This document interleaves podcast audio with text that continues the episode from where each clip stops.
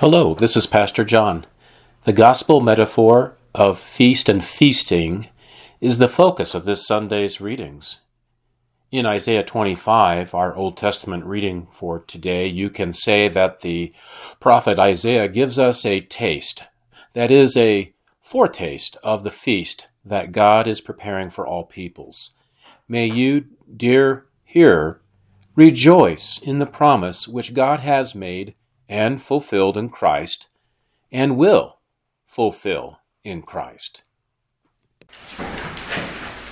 The Lord's feast that Isaiah envisions in our Old Testament reading, uh, Isaiah 25, 6 through 9, but also the gospel reading from Matthew 22, uh, it makes me think of the story of Babette's feast, written by Isak Dinesen. The setting for the story is among a small, you could call it austere communi- um, community, a remnant of Lutherans living in an impoverished fishing thus um, village on the coast of Norway. So through the years, they have renounced most worldly pleasures. And in order to appear not, not to appear too joyful, they always wear black. Their diet is a routine uh, of boiled cod and gruel made from boiling bread in water.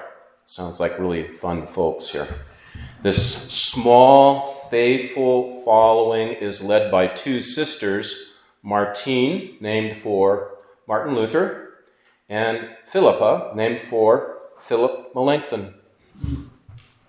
One night, a French cook named Babette knocked at the door, and she had lost her husband and son during the Civil War in France. Her life has been in danger, and somehow she's ended up in this small Lutheran village.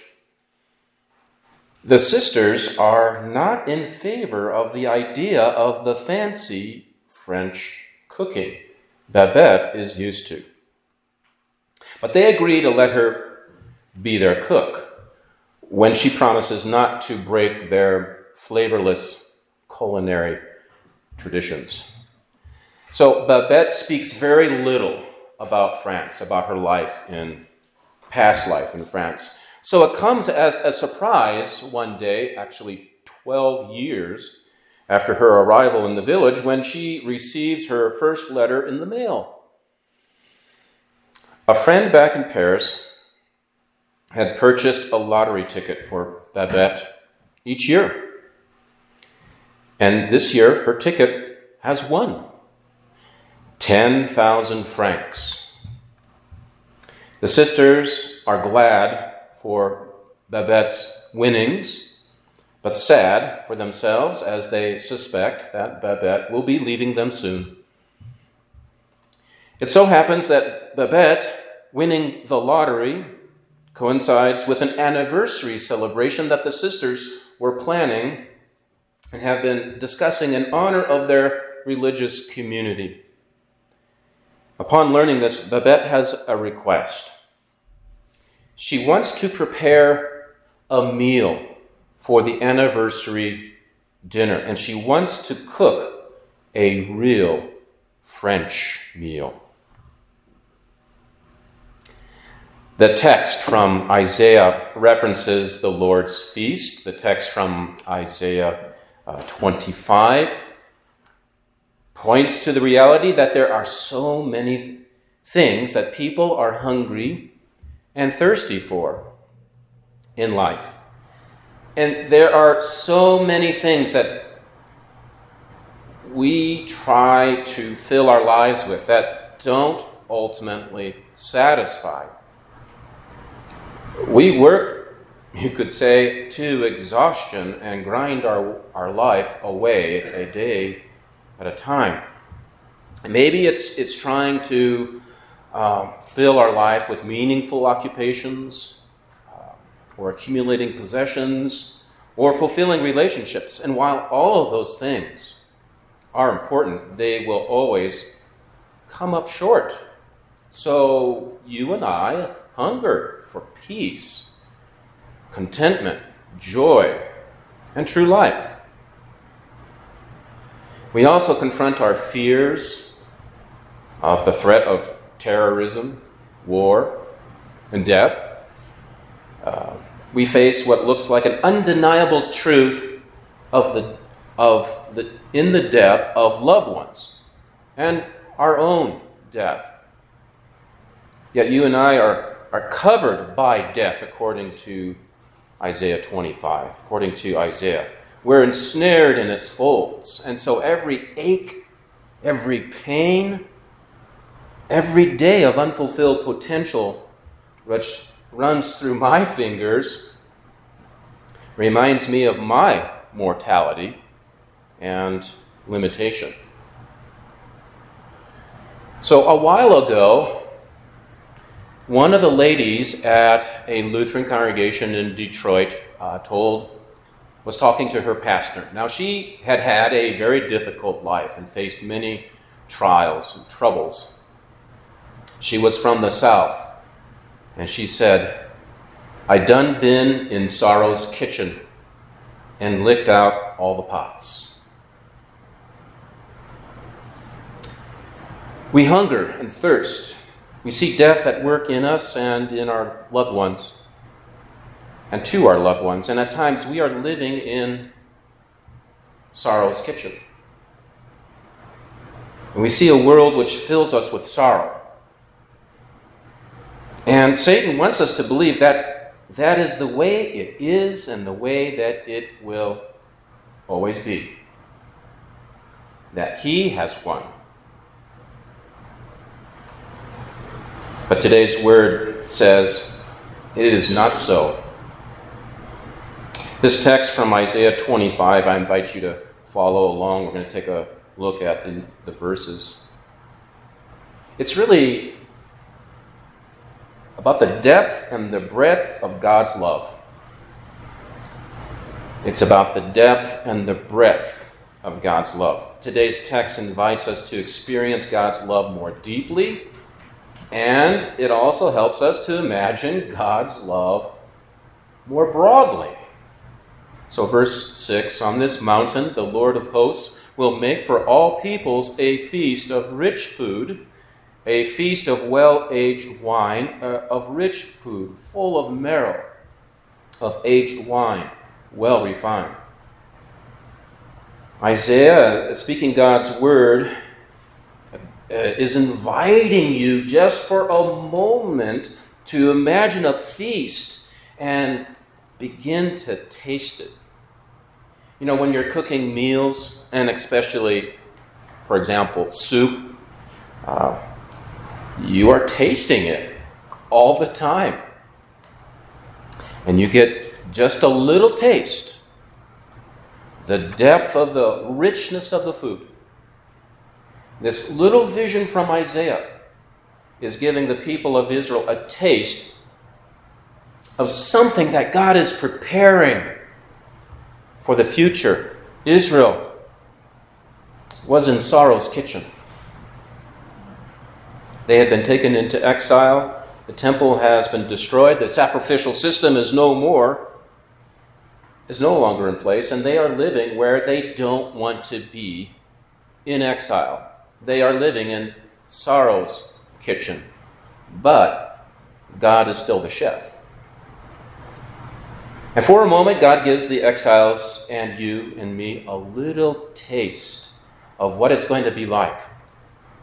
You, you know that you are not eating it now, but you are going to eat it someday. Sometimes there are things that you are cooking that you, you know, you just have to wait until it's done. And that you can't have it right now. So you wait.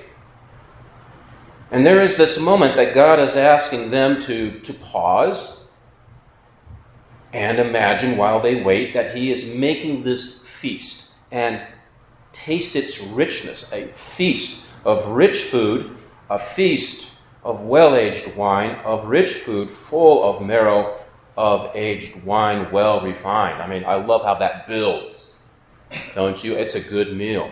But it's not just a good meal, but it's even better. So, first, the depth of the richest, richness of the mercies of God. Let's taste the depth of the richness of the mercies of God. And this is, we see this in verse 7. And he will swallow up on this mountain the covering that is cast over all peoples, the veil that is spread over all nations. So God is feeding us this rich, rich meal, which is ironic because we ate of the fruit of the tree we should not have eaten. And I say we because in Adam we have all been one, as the hymn goes, one huge rebellious man. Know, we caused this problem. When we saw this fruit, it looked good to the eye, it was pleasant to the taste, and it was good for knowledge. And we ate it, even though God said, don't. And now God is going to give us food, and then God is going to eat. And what is He going to eat? Death. He will swallow up on this mountain the covering that is cast over all peoples. That shroud, the burial shroud, death, he will swallow that up whole. The depth of God's love is that he's going to eat death for you. And this is precisely what Jesus does for us. He eats death for you and me. Unfortunately, he eats, or he tastes it in all of its fullness death for everybody, bitterness. And he eats it all so that it is not present there anymore. And what is present is a table that is being set by God for you to eat in the way that He would desire you to eat. You know, death is often pictured eating us. When we decompose, our bodies are being consumed. But God is going to eat death instead so that we are able to come to this to the table of this feast. So that's the depth of the richness of the mercies of God. And now we see in verse 8 the breadth of God's love. He is making this feast on a mountain for all peoples. All peoples. This is a feast that is going to include all nations. He will swallow up death forever. And the Lord God will wipe away tears from all faces, and the reproach of his people he will take away from all the earth for the Lord has spoken. So, God has created a, a place, uh, excuse me, a space, uh, all the earth now becomes what He always intended it to be. A place for all people to enjoy Him at His table, and He will wipe tears from all faces. Then He will take away the reproach from all the earth so you, you hear the focus of all, all faces, all the earth. And earlier we heard all people. So there is a breadth of God's love, and it's not limited to very specific people uh, in a particular place.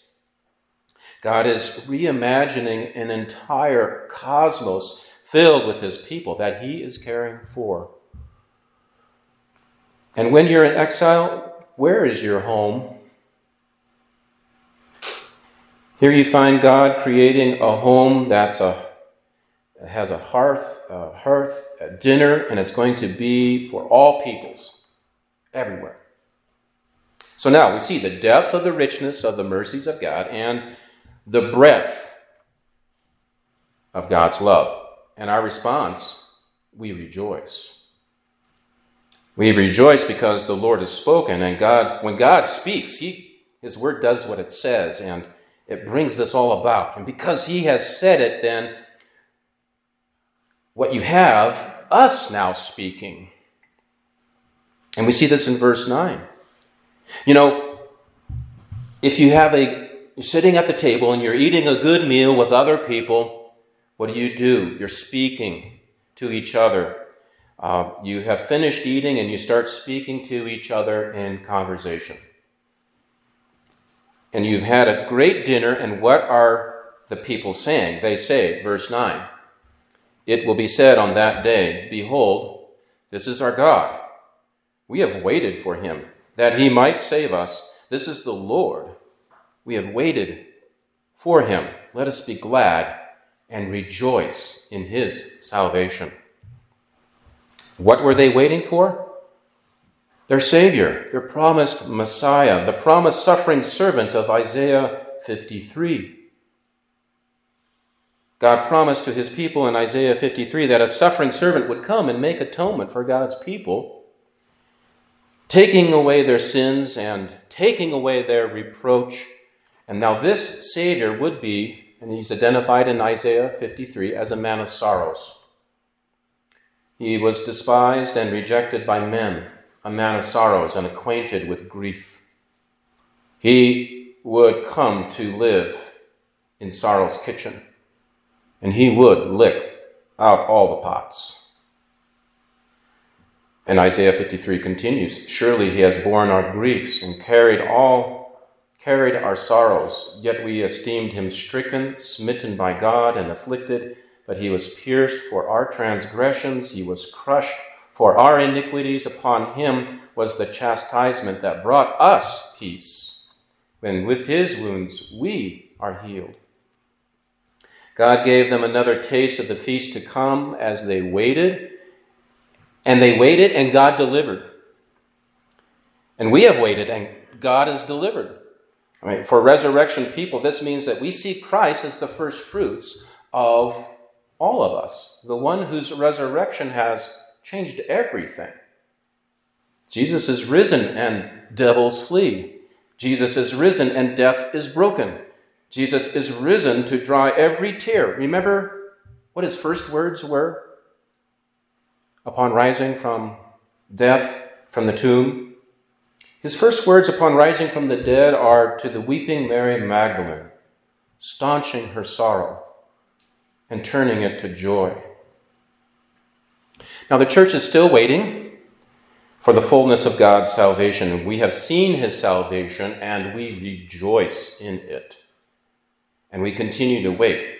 Sometimes you are living in sorrow's kitchen, but God's the chef. And God the chef gives us a taste of the feast to come. The Lord's Supper that we celebrate is, a, is such a taste. Uh, the Lord's Supper, you could say, is, is an appetizer. It whets the appetite for the feast which follows. And shall we not come to the altar this morning for a foretaste of the feast to come and polish up our party shoes? You know, because it's a celebration. The Lord's Supper is not a solemn moment. There's a part when I say in the preface, when we start the service of the sacrament, where the pastor says, Lift up your hearts. Well, that is rejoicing. This is actually a military command, which our English has softened too much um, from the original Latin. This uh, command, literally, it is up hearts, up hearts, which has been spoken by Christian priests and pastors at altars in the midst of wars, plagues, persecutions, and catastrophes of every sort. Jesus is here, up hearts. And we lift them up to the Lord. So don't be surprised if I say before today's taste of the feast to come, up hearts. Back to Babette's story. Babette requests that she makes a she will make a French meal to celebrate the anniversary of their religious community. Now, the sisters are skeptical, as is their tiny community of faithful followers. However, they all agree to allow Babette this one request, and soon she's placed an order for the food she'll prepare champagne, wine, beef, fresh vegetables, truffles, ham, various kinds of seafood, and fowl. And finally, the day arrives.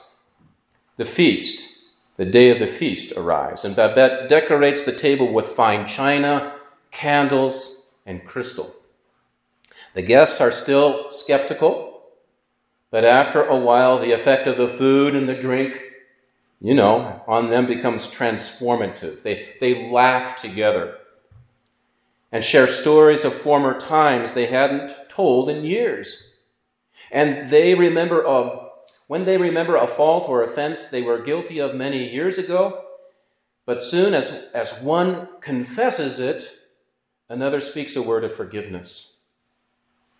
And they join their voices in singing, and they walk home, arm and in arm with one another.